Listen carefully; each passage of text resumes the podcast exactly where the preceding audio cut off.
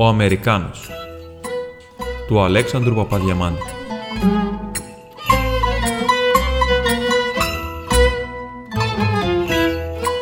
Του Δημήτρη του Μπέρδε το μαγαζί ομοίαζε την εσπέραν εκείνη με βάρκαν, κατά το φαινόμενο φουρτουνιασμένη, δευτερόπριμα πλέουσαν, πλητωμένη υπό το κυμάτων τη μίαν πλευράν, με το είδωρ σπιδών από την κοπαστήν και περιραντίζουν τους δυστυχείς επιβάτας, όπου ο κυβερνήτης και ο ναύτης του φαίνονται περιφρόντιδες, δίδοντες και λαμβάνοντες προστάγματα σε κατάληπτον γλώσσα.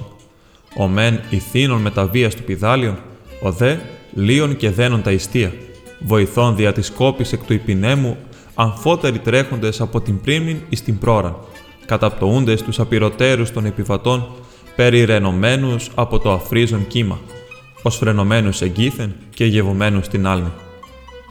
Εξημέρωναν δε Χριστούγεννα, και έκαστος των πελατών επεθύμη να κάμει τα οψώνιά του.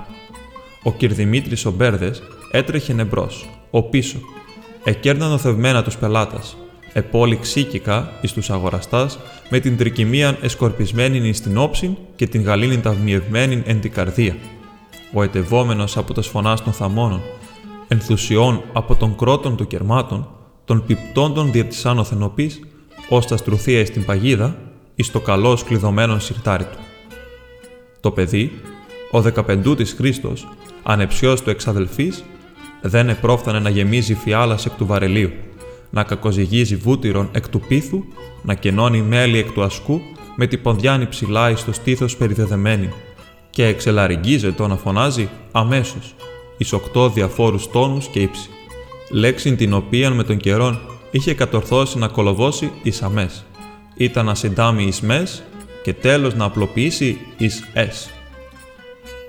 Εις μίαν γωνία του μαγαζίου, όμιλος εκ πέντε αντρών εκάθεντο και έπιναν την μαστίχαντο, πριν διαλυθώσει και απέλθω νίκαδε δια το δείπνο.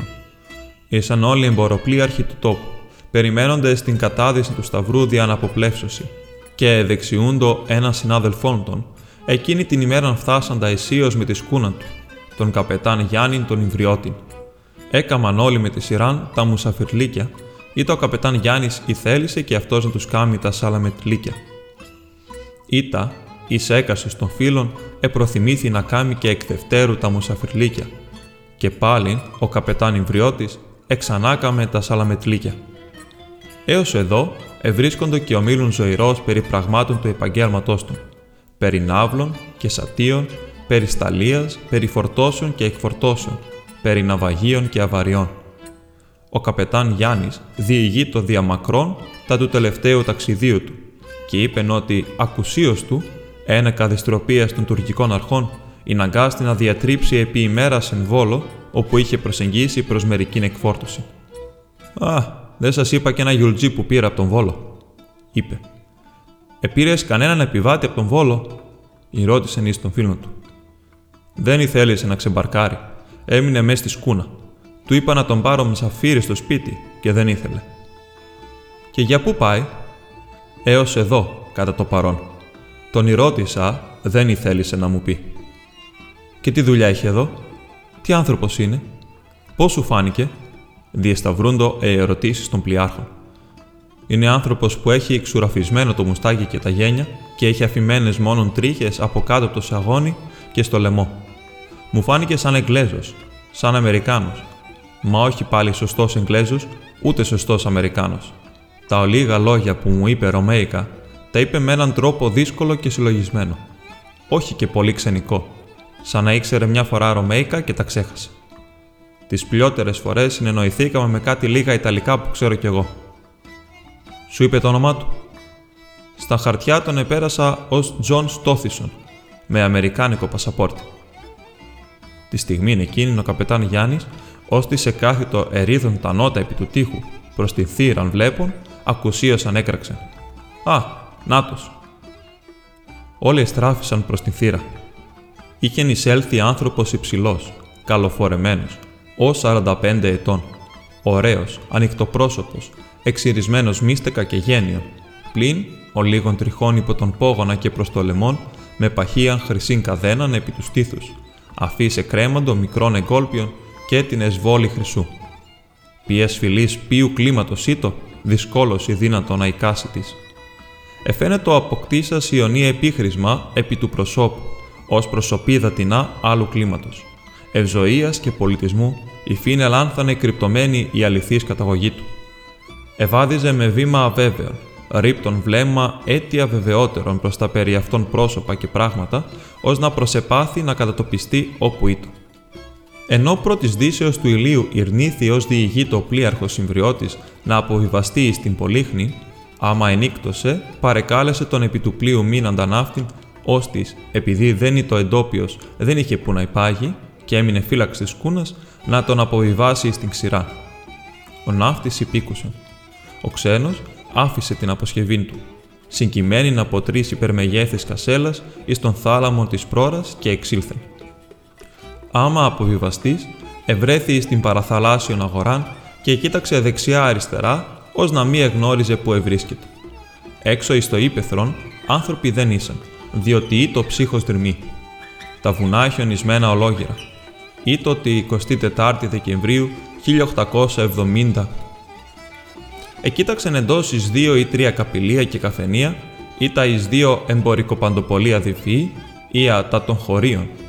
Αλλά δεν εφάνει ευχαριστημένος, ως μία αναγνωρίσα αυτά και εξικολούθησε τον δρόμο του.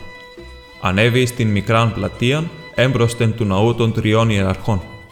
Εκεί εφάνει ότι ανεγνώρισε το μέρος. Και δεν έκαμε το σταυρό του, άμα είδε την εκκλησία, άλλη στο σκότος, έβγαλε το καπέλο του και πάλι το εφόρεσεν ως να συνείδησε παλαιών φίλων και τον εχαιρέτα. Ήτα, προσέβλεψεν αριστερά. Είδε το μικρόν ίνο παντοπολίων του Μπέρδε και επλησίασε. Εστάθηκε πολύ στιγμάς και εκείταξεν εντός. Τέλος εισήλθε.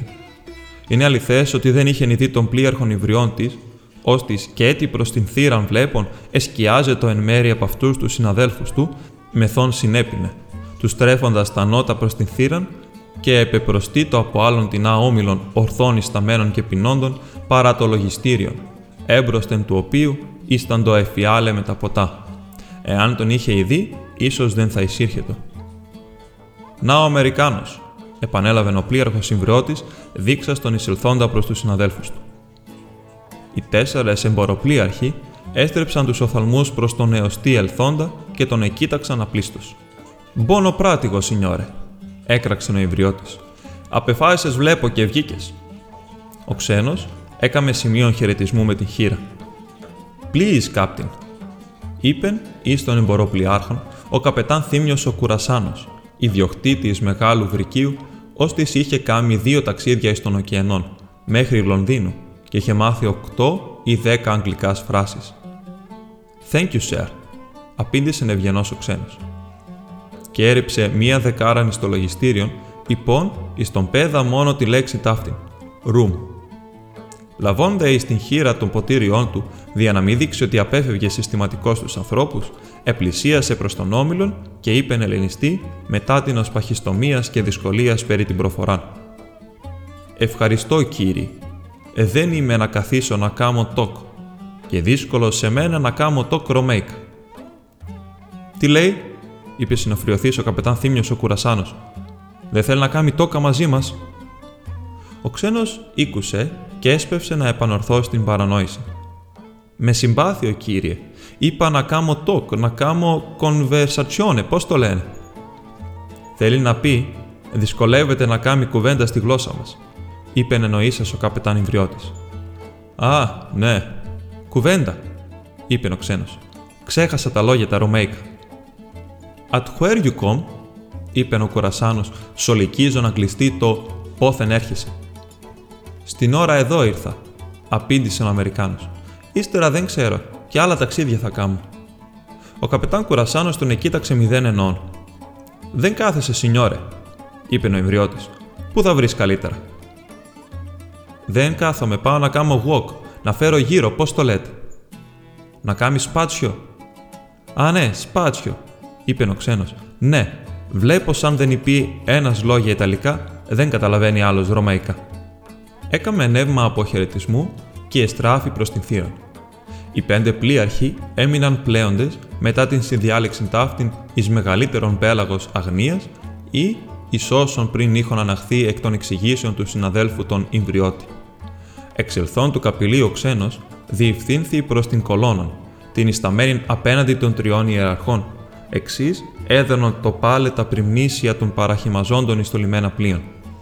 Έστρεφε το βλέμμα δεξιά και αριστερά και τέλος το προσήλωσεν επιμόνως εις την αμικρά οικία την οποία εκείταξεν επί μακρόν, ως να προσεπάθει να αναμνηστεί και να αναγνωρίσει τι. Τέλος, εισήλθεν εις στενών δρομίσκων, διασχίζοντα τη συνοικία και έγινε άφαντος. Εάν εν τούτης τον παρικολούθη θα έβλεπεν ότι αφού προέβη λίγα βήματα, εστράφει υψηλότερα και ανήλθε. Τέσσερα σικία ανωτέρω του μικρού οίκου, τον οποίον επιμόνως εκείταζε πριν, όπου μεταξύ δύο οικειών σχηματίζεται το κενόντι, εν μέρη θαπτώμενον απολύψανα δύο τείχων. Εφαίνετο ότι το χάλασμα, ερήπιον οικίας ου προπολού κατεδαφιστήσεις. Ο ξένος, αφού εκείταξε τριγύρω να είδει μήπως τον παρετήρη της, εισήλθε δηλώσεις στο χάλασμα εκείνο, όπου εις την γωνία των δύο τείχων εφαίνεται κόγχη της μαυρισμένη, ως να υπήρχε νεστία εκεί το πάλε. Εισήλθε να σκεπείς, κρατών των πυλών εις τα σχήρας. Εγονάτισε και εστήριξε το μέτωπον επί των ψυχρών λίθων της γωνίας εκείνης και αφού έμεινε επί τρία λεπτά γονικλινής, ηγέρθη. Εσπόγγισε τους οφθαλμούς του και απομακρύθη βραδέως. Επανελθόν πάλιν χαμηλότερον, εστάθη εις το μέσον του δρομίσκου, ου μακράν της οικίας την οποία πριν εφαίνεται ότι εκείταζε. Εστάθη και αφού έριψε βλέμμα αλόγυρα ή να είδη μύτης τον παρικολούθη, έτεινε το ους. Τι οίκουεν άραγε; Ίσως οίκουε τα διασταυρούμενα και φεύγοντα κατά διαφόρους διευθύνσεις ως λάλημα χειμερινών στουρθίων, άσματα των παιδών της γειτονιάς, ήτινες επισκεπτόμενοι τας σικίας έψαλον τα Χριστούγεννα. Εδώ με νικούοντο η στίχη. Χριστούγεννα, πρωτούγεννα, πρώτη γιορτή του χρόνου. Ευγάτε, ακούστε, μάθετε, τώρα Χριστός γεννιέται. Εκεί δε αντίχει, κυράμ τη θυγατέρα σου, κυράμ την ακριβή σου, και αλαχού, να σπρίσει σαν τον έλιπο, σαν τ' άσπρο περιστέρι. Φωνέ αθώε, άχρωη, χαροπέ, φωνέ παιδικής χαράς και ευθυμίας. Έφνης, ο ξένος συναγκάζεται να παραμερίσει, διότι ζεύγος παιδίων, όν το ένε κράτη και φανάριον, αρτίος καταβάντα από μίαν κλίμακα, ήρχοντο προς τα εδώ. Επέστρεψε βήματα τεινάω πίσω προς το μέρος οπόθεν είχε έλθει. Τα παιδεία ήλθαν πλησίον και ουδέ τον παρετήρησαν καν. Ανέβησαν την κλίμακα εκείνη ακριβώς της οικίας, την οποία είχε κοιτάξει διαμακρόν ο ξένος. Τούτο ειδών έκαμε κίνημα και εστράφει ο πίσω πάλι, τα ζωηρού ενδιαφέροντος. Εστάθη και έτεινε το ους. Τα παιδεία έκρουσαν την θύρα. Να έρθουμε να τραγουδήσουμε θιά, με τα μία στιγμή οικούστη έντονθεν βήμα. Η νύχθη θύρα και η γραία της με μαύρην μανδύλαν προκύψασα, είπε με θλιβεράν φωνή. Όχι, παιδάκια μου, τι να τραγουδήσετε από μα. Έχουμε εμείς κανένα. Καλή χρονίτσα να έχετε και σύρτα αλλού να τραγουδήσετε. Τους έβαλε μίαν πενταρίζονη στην χείρα και τα παιδεία έφυγαν ευχαριστημένα, διότι χωρίς άλλων κόπων η μη την ανάβαση και κατάβαση της κλίμακος εκέρδισαν μίαν πεντάρα.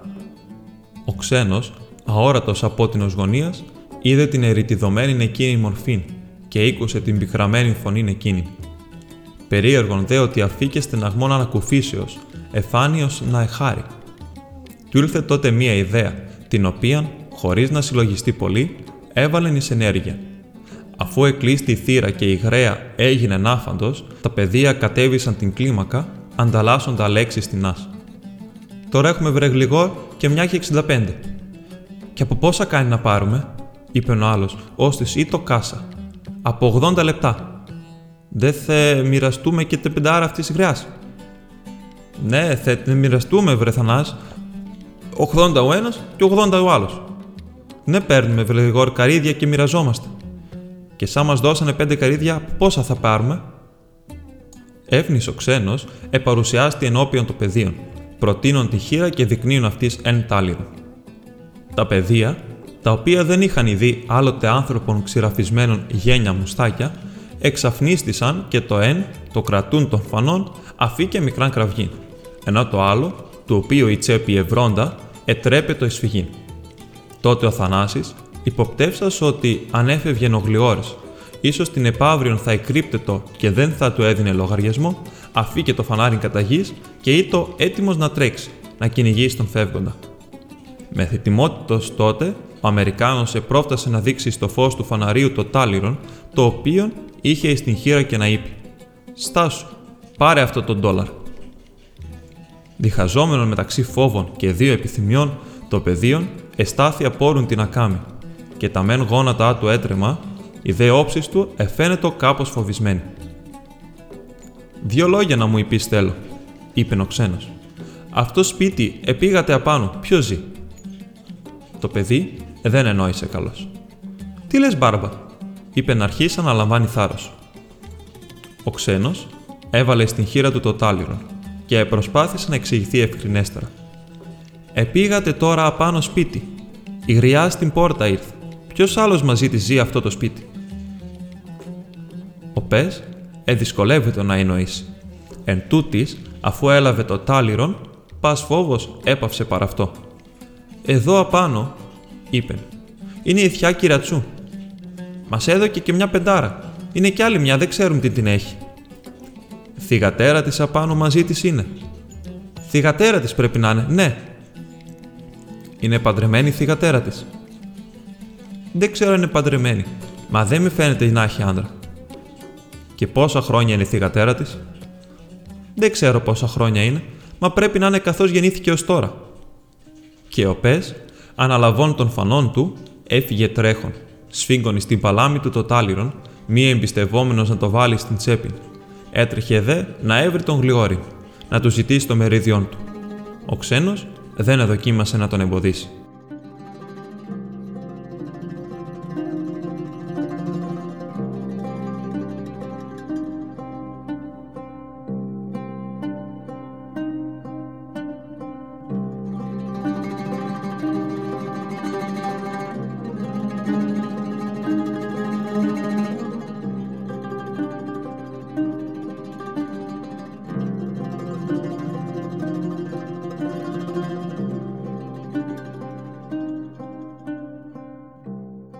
Τα ταύτα, ο Αμερικάνος απεμακρύθη.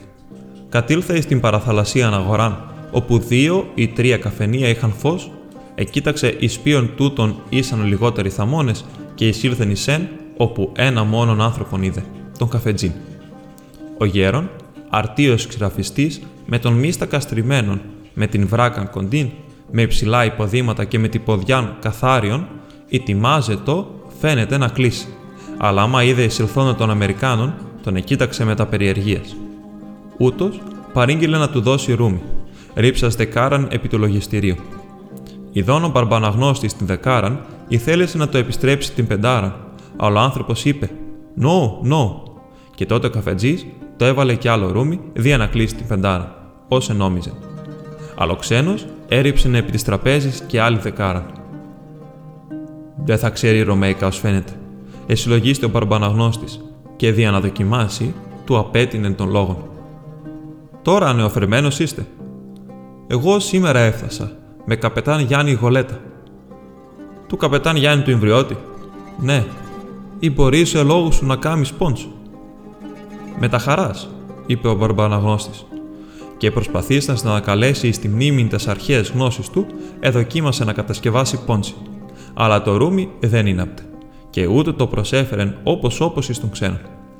Ούτως δεν έκαμε παρατήρηση και έριψεν αργυρούν σελήνη επί της τραπέζης. Ο Παρμπαναγνώστης το έλαβε. «Πόσο πάει αυτό» «Δεν ξέρω εγώ μονέδα του τόπου», είπε ο άγνωστος.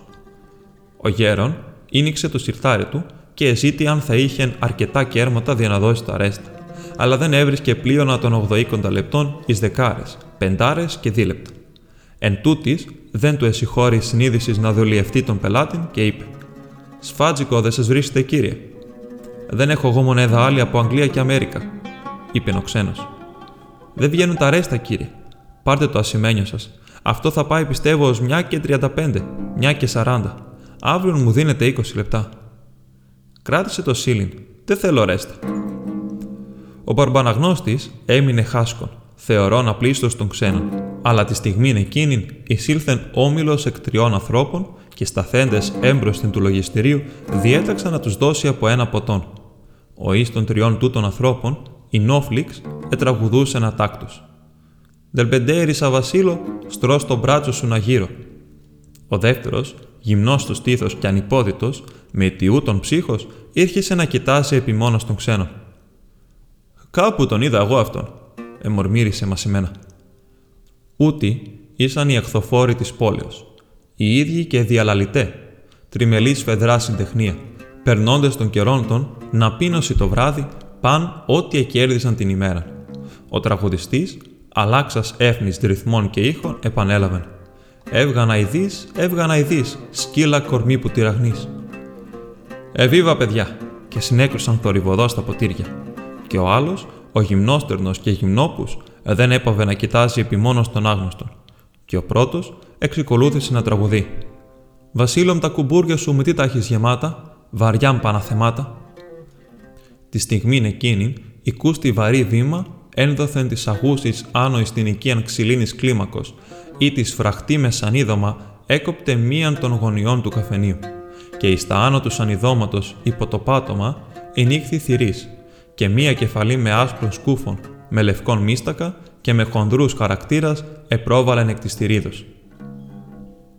Μα πόσες φορές το είπα αναγνώστη; Εξήλθε δια της θηρίδος εκ της κεφαλής της επιφανίση, χονδρή φωνή συμπληρούσα τους χονδρούς χαρακτήρας. Δεν θα βάλεις γνώση. Χαλνά στην ησυχία των οικοκυρίων. Τι μέρα ξημερώνει αύριο και έχουμε τραγούδια και φωνές πάλι. Και τι ώρα είναι τώρα; Ή το δε, ογδόη και η μίση. Ο τραγουδιστής της αχθοφορικής Τριανδρίας, λαβών των λόγων, με τα κομική σοβαρότητα, είπε: Τώρα θα φύγουμε, καπετάν Αναστάση, θα κλείσω. Δεν το καταδεχόμαστε εμείς να σας χαλάσουμε την ησυχία σας. Σώπα εσύ ζω, έγραξε ο Αναστάσης. Τώρα αμέσως, καπετάν Αναστάση, θα κλείσω. Δεν μπορώ, βλέπεις, να διώξω τους ανθρώπους, εφώνησε ο καφετζής. Τέτοια τίμια μούτρα. Ανεκάγχασε από τη στηρίδα ο καπετάν Αναστάσης. Χρειάζονται μεγάλες τσεριμονιές μαζί τους. Α, εμείς δεν σας προσβάλαμε, καπετάν Αναστάση. Η αφεντιά σου βλέπω μας προσβάλλεις, είπε ο αχθοφόρος. Και ταπεινή τη φωνή εμορμήρισε. Το νίκη το θέλεις του, σωστό, και ξέρεις να το γυρεύεις και μπροστά. Μας αν δεν βγάλει και αυτός ο φτωχός μια πεντάρα, πώς θα στο πληρώσει. Σιωπάτε. Τώρα έχει δίκιο, γιατί ξημερώνει Χριστούγεννα, είπε ο ευσυνείδητος καφεντζή. Άλλες φορές φαίνεται σκληρός ο βλαϊμένος. Η κεφαλή με τον άσπρο σκούφον εν τω μεταξύ είχε γίνει άφαντος από την θηρίδα. Ο δε μπαρμπαναγνώστης ετοιμάστη να κλείσει. Οι τρεις αχθοφόροι εξήλθαν κρατούμενοι εκ των χειρών και άθοντες. Ο ξένος έκαμε νεύμα αποχαιρετισμού δια της κεφαλής και είχε εξέλθει προ αυτόν, αλλά ο καφετζής τον ανεκάλεσε και του είπε: Και πού θα κοιμηθείτε απόψε, Έχετε μέρος να μείνετε. Πού είστε, κύριε, Εγώ εδώ θα πλαγιάσω. Αν θα πάτε μες στη σκούνα, καλά, είδε μη. Αν αγαπάτε, μείνατε εδώ, έχει ζέστη. Δεν έχω ύπνο, είπε ο ξένος. Εγώ θα φέρω γύρω και ύστερα βλέπουμε. Όποτε αγαπάτε, χτυπήστε μου την πόρτα να σηκωθώ να σας ανοίξω. Έχω και ρούχα να σας δώσω.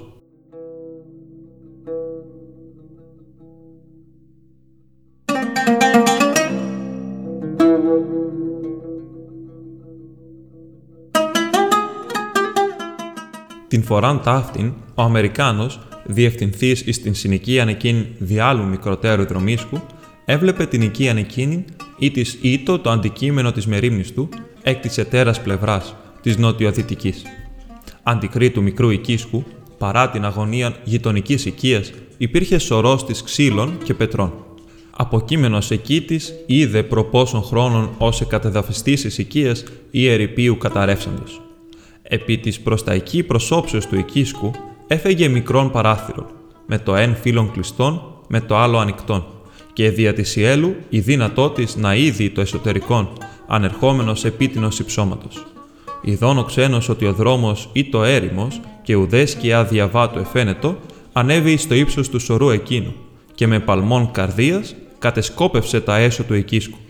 Αντικρίτης ιέλου του μικρού παραθύρου του έχοντος το εν παραθυρόφυλλον ανοιχτόν ή το η αιστεία, με ασθενές πυρ με ένα δαυλόν σπιθυρίζοντα και με το κανδύλι ανημένων πρωτοϊερών εικόνων εκεί υψηλά. Παρά την αιστείαν, εκάθετο ο γεννήτης ναι ακόμη ως εφαίνετο, στηρίζουσα την κεφαλήν της επί της χειρός, συλλογισμένη, θλιμμένη. Εκείνη δε τα χείλη και η φωνή της εψιθύριζε κάτι και ο ψήθυρος απετέλει ελαφρόν μηνύρισμα άσματος με ασθενή φωνή, καθαράν μεν και παρθενική, αλλά μαραμένη. Και εις τα ότα του ξένου έφτασαν ευχρηνώς οι δύο ούτι στίχοι. Αλίμονον και αλή καημός, του γεμιτζή ξενιτεμός. Ο ξένος αισθάνθη πόνον εις την καρδία και δάκρυ στο βλέφαρο. Του ήρθε τότε από τόμος να καταβεί από τον σωρών, να τρέξει και να ανέλθει στην οικία, δια να κάνει τι. Και αυτός καλά δεν εγνώριζε. Εν το σου το εκρατήθη.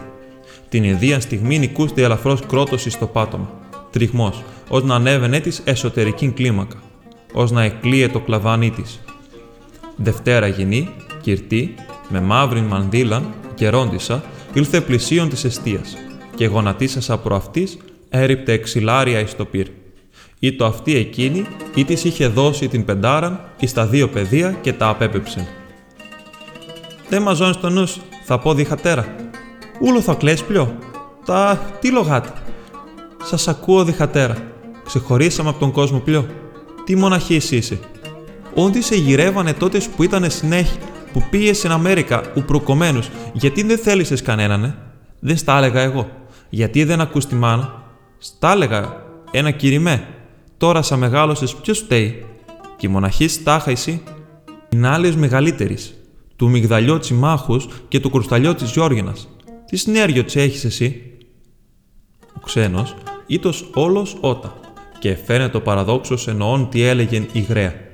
Μάλλον εξυπυπνία και συνειδήσεως ή από τα ολίγα ελληνικά όσα εφαίνεται να εξεύρει. Τη στιγμή εκείνη οικούστησαν βήματα και ομιλία εις το άκρο της οδού. Δύο άνθρωποι ήρχοντο προς τα εδώ. Ο τακουστής έσπευσε να καταβεί από τη σκοπιά του και να απομακρυνθεί.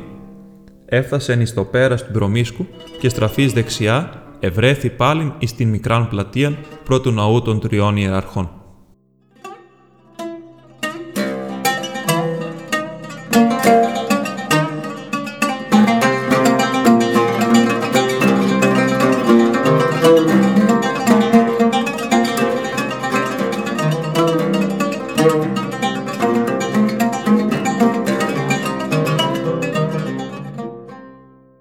Το μικρόν καπηλίον εξού ήρχεσεν η παρούσα διήγησης ή το ανοιχτόν ακόμη. Ο Δημήτρης ο Μπέρδες δεν περιεφρώνει και τα μικρά κέρδη, δεν απηξίου καμίαν πεντάραν ουδέ δίλεπτον. Ονόμαζε τα τι αυτά μικρά δολώματα. Τα άλλα, τα φεσπέρας, τα ονόμαζε παραγαδίσκια. Ό,τι βγάλει κανείς έλεγεν «Είμαι συρτή, είμαι πεζόβολο, καλό είναι». Επεριποιείτο τον κλήτορα και τους χωροφύλακας, εκέρνα νερωμένο κρασί στην περίπολον ή πολιτοφυλακή της νυχτός και του επέτρεπαν να έχει ανοιχτά και ως τα σένδεκα. Ευρίσκοντες μάλιστα μεγαλύτεραν ζέστην να κάθενται εκεί, παρά να περιέρχονται την πολύχνη και να κρυώνωσαν. Την ώρα εκείνη ο κάπηλο ήστα το ιστολογιστήριόν του και εμέτρη δεκάρας, 25 ράκια του όθωνος και σφάντσικα. Το παιδί ο Χρήστος με την ποδιά, σχεδόν υπό τα μασχάλα περιδεδεμένη, εκοιμάτω όρθια, νευστάζουν την κεφαλήν, ως μικρά δίκοπο φελούκα, σαλευωμένη υπό ελαφρού νότου εις την πλευρά της εγκυροβολημένης βρατσέρας. Ενίοτε τον εξύπνα από τόμο η κρούση του ποδός του καπήλου, επαναλαμβάνοντο η χειροτέρα τη φωνή τας διαταγάς των θαμώνων διακεράσματα. Και τότε, ως εν υπνοβασία, εκινήτω, εκέρνα, ελάμβανε τας δεκάρας, τας σέριπτε μηχανικό στο λογιστήριο και επιστρέφων εξικολούθη την συνέχεια του ύπνου. Εν ορχιστρικό θορύβο, εν φωνές και άλλα λαχμό, εισήλασεν εις το καπηλίον η εύθυμο συντεχνία των τριών αχθοφόρων της πόλεως, μετά την εκ του καφενείου του Μπαρμπαραγνώστη από πομπίν τη. Ο εις των τριών, ο Στογιάννης ο Ντόμπρος, Σερβομακεδόν την καταγωγή, υπεκρίνοντο την αρκούδαν και εχόρευε. Ο δεύτερος εκείνος, ω τη πριν έλεγε τα τραγούδια, ο Πάλαυλο ο Χαλκιάς, είχε μουντζουρωθεί, έκαμνε τον ακρουδιάρι. Απόκρεος, ναι μεν, ε, δεν είναι το ακόμη αλλά αφού αύριο είναι ξημέρωνα Χριστούγεννα, μετά τα Χριστούγεννα Άης Βασίλης έρχεται, μετά τον Άι Βασίλη φώτα και μετά τα φώτα εμβαίνει το τριώδη. Ο τρίτος, ο και πρόεδρος της συντεχνίας, ο Βαγγέλης ο Παχούμης, λασιόστιθος, γυμνόπους, με το παντελόνι συνήθως ανασηκωμένων μικρών κάτω του γόνατος, ίσως εκ της μακράς έξεώς του να θαλασσώνει προς εκφόρτωση το πλοιαρία, δεν έπαβε του να συλλογίζεται τον Αμερικάνο. «Με στο νου γυρίζει», έλεγε. Αλλιδού, εισήλθε με το λίγον και εκείνος ως της ήτο το αντικείμενο του διαλογισμού του. Διευθύνθη εις το λογιστήριο, διέταξε ρούμι και έριψε αργυρούν σελίων επί του κασιτέρου του λογιστηρίου. Ο Πέρδες το έλαβε. Πόσα πάει αυτό, Ο Αμερικάνος έκαμε χειρονομία αναδιαφορίας και είπε: Δεν γνωρίζω του τόπου μονέδα εγώ. Αυτό δεν είναι σύμφωνο με τη μονέδα μας και δεν περνάει, είπε ο κάποιος. Αν θέλετε να σας το πάρω διαδραχμή. I don't care, εμορμήρισε ο Αμερικάνος και η ελληνιστή είπε: Δεν με μέλει εμένα αυτό. Ο Μπέρδες το επέστρεψε 95 λεπτά. Εν τούτης, ο Βαγγέλης ο Παχούμης δεν έπαυσε να κοιτάζει τον άγνωστο. Τη στιγμή εκείνη εστράφη προς τους εντοκαπηλείο και είπε μεγαλοφόνος. «Βρε παιδιά, θυμάστε κανένας από εσάς το Γιάννη του Αρμπαστάθ του Μοθονιού, που λείπει στην Αμέρικα εδώ και 20 χρόνια»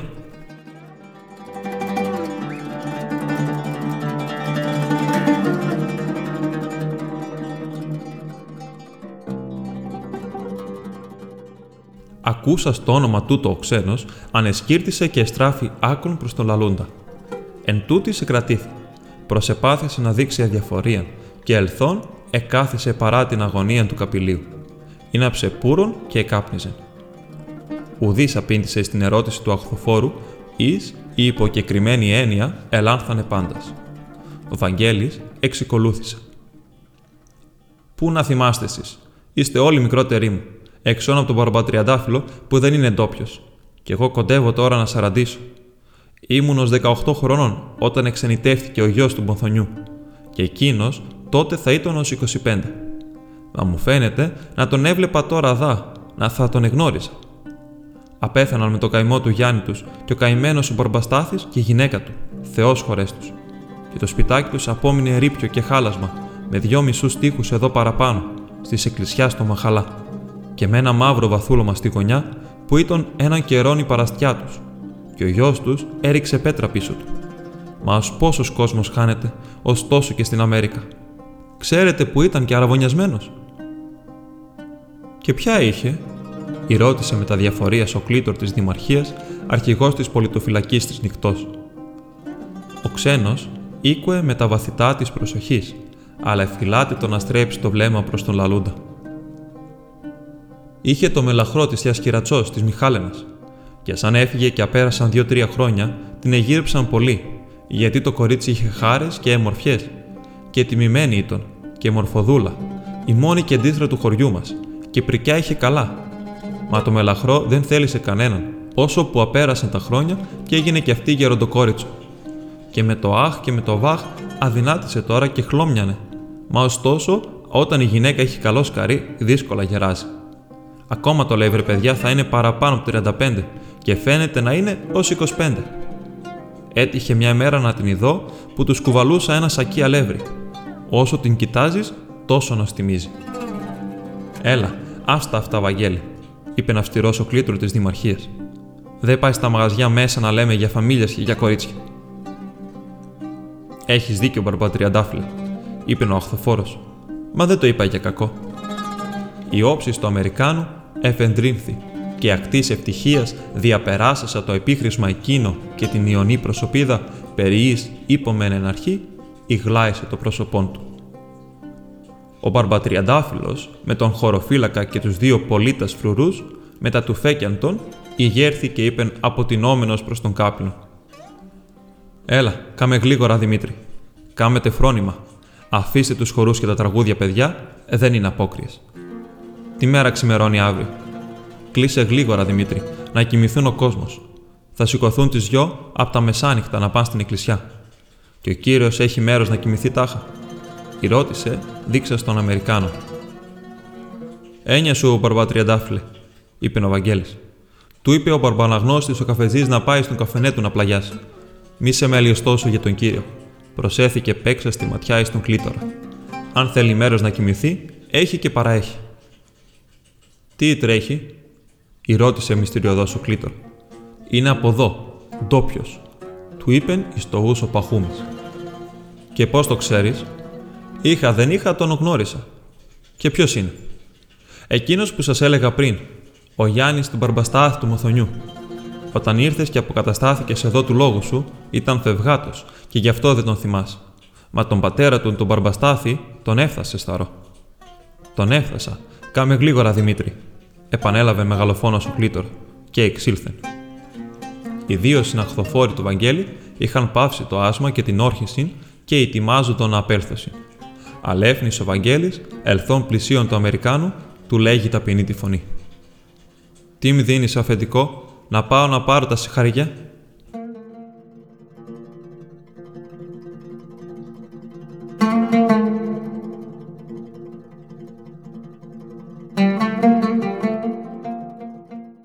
Ο ξένος δεν έβαλε την χειρά στην τσέπη, αλλά μεταξύ του αντίχειρος, του λιχανού και του μέσου της δεξιάς ευρέθη κρατών μίαν αγγλική λίρα. Την έριψεν πάρα αυτά στην παλάμη του Βαγγέλη με τόση προθυμία και χαράν, ως να είτο ο λαμβάνων και όχι ο δίδων.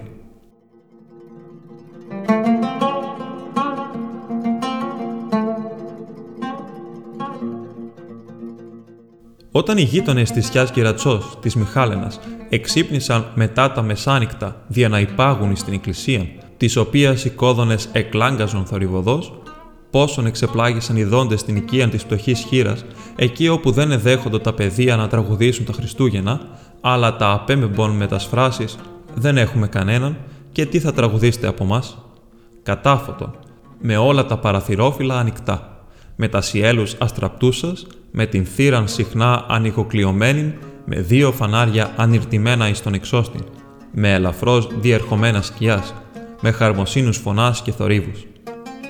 Τι τρέχει, τι συμβαίνει, δεν ήργησα να πληροφορηθώσει. Όσοι δεν το έμαθαν στη γειτονιά, το έμαθαν στην εκκλησία. Και όσοι δεν πήγαν στην εκκλησία, το έμαθαν από τους επανελθόντας σίκαθε την αυγή, μετά την απόλυση της θείας λειτουργίας. Ο ξενιτευμένος γαμβρός, ο από εικοσαετίας σαπών, ο από δεκαετίας μη επιστήλας, ο από δεκαετίας μη αφήσας που ίχνη, ο μη συναντήσας που πατριώτην, ο μη ομιλή σα από δεκαπενταετίας ελληνιστή, είχε γυρίσει πολλά μέρη στον νέο κόσμο. Είχε εργαστεί ως υπεργολάβους εις μεταλλεία και ως επιστάτης εις φοιτείας και επανήλθε με χιλιάδα στην άστα λύρων εις των τόπων της γεννήσεώς του, όπου επανέβρεν ηλικιωθήσαν, αλλά κμέαν ακόμη την πιστή του μνηστήν. Εν μόνον είχε μάθει προ 15 ετών των θάνατων των γονέων του. Περί της μνηστής του είχε σχεδόν την πεποίθηση ότι θα είχε υπαντρευθεί προπολού. Εν τούτης, διετήρια μηδράν την ελπίδα. Εκδυσιδέμονος φόβου, όσον επλησίαζαν εις την πατρίδα του, τόσο εδίσταζε να ερωτήσει απευθείας περί της μνηστής του, μη δίδων άλλος γνωριμίαν εις κανένα των πατριωτών του, όσους τυχόν συνείδησεν άμα φτάσασι στην Ελλάδα. Επροτίμα αναγνωεί τι έγινε η μνηστή του μέχρι της τελευταίας στιγμής, καθή να απεβιβάζετο εις τον τόπον της γεννήσεώς του και θα προσήρχετο εις ευλαβή επίσκεψη εις το ερήπιον, όπου ήτο άλλοτε η πατρώα οικία του.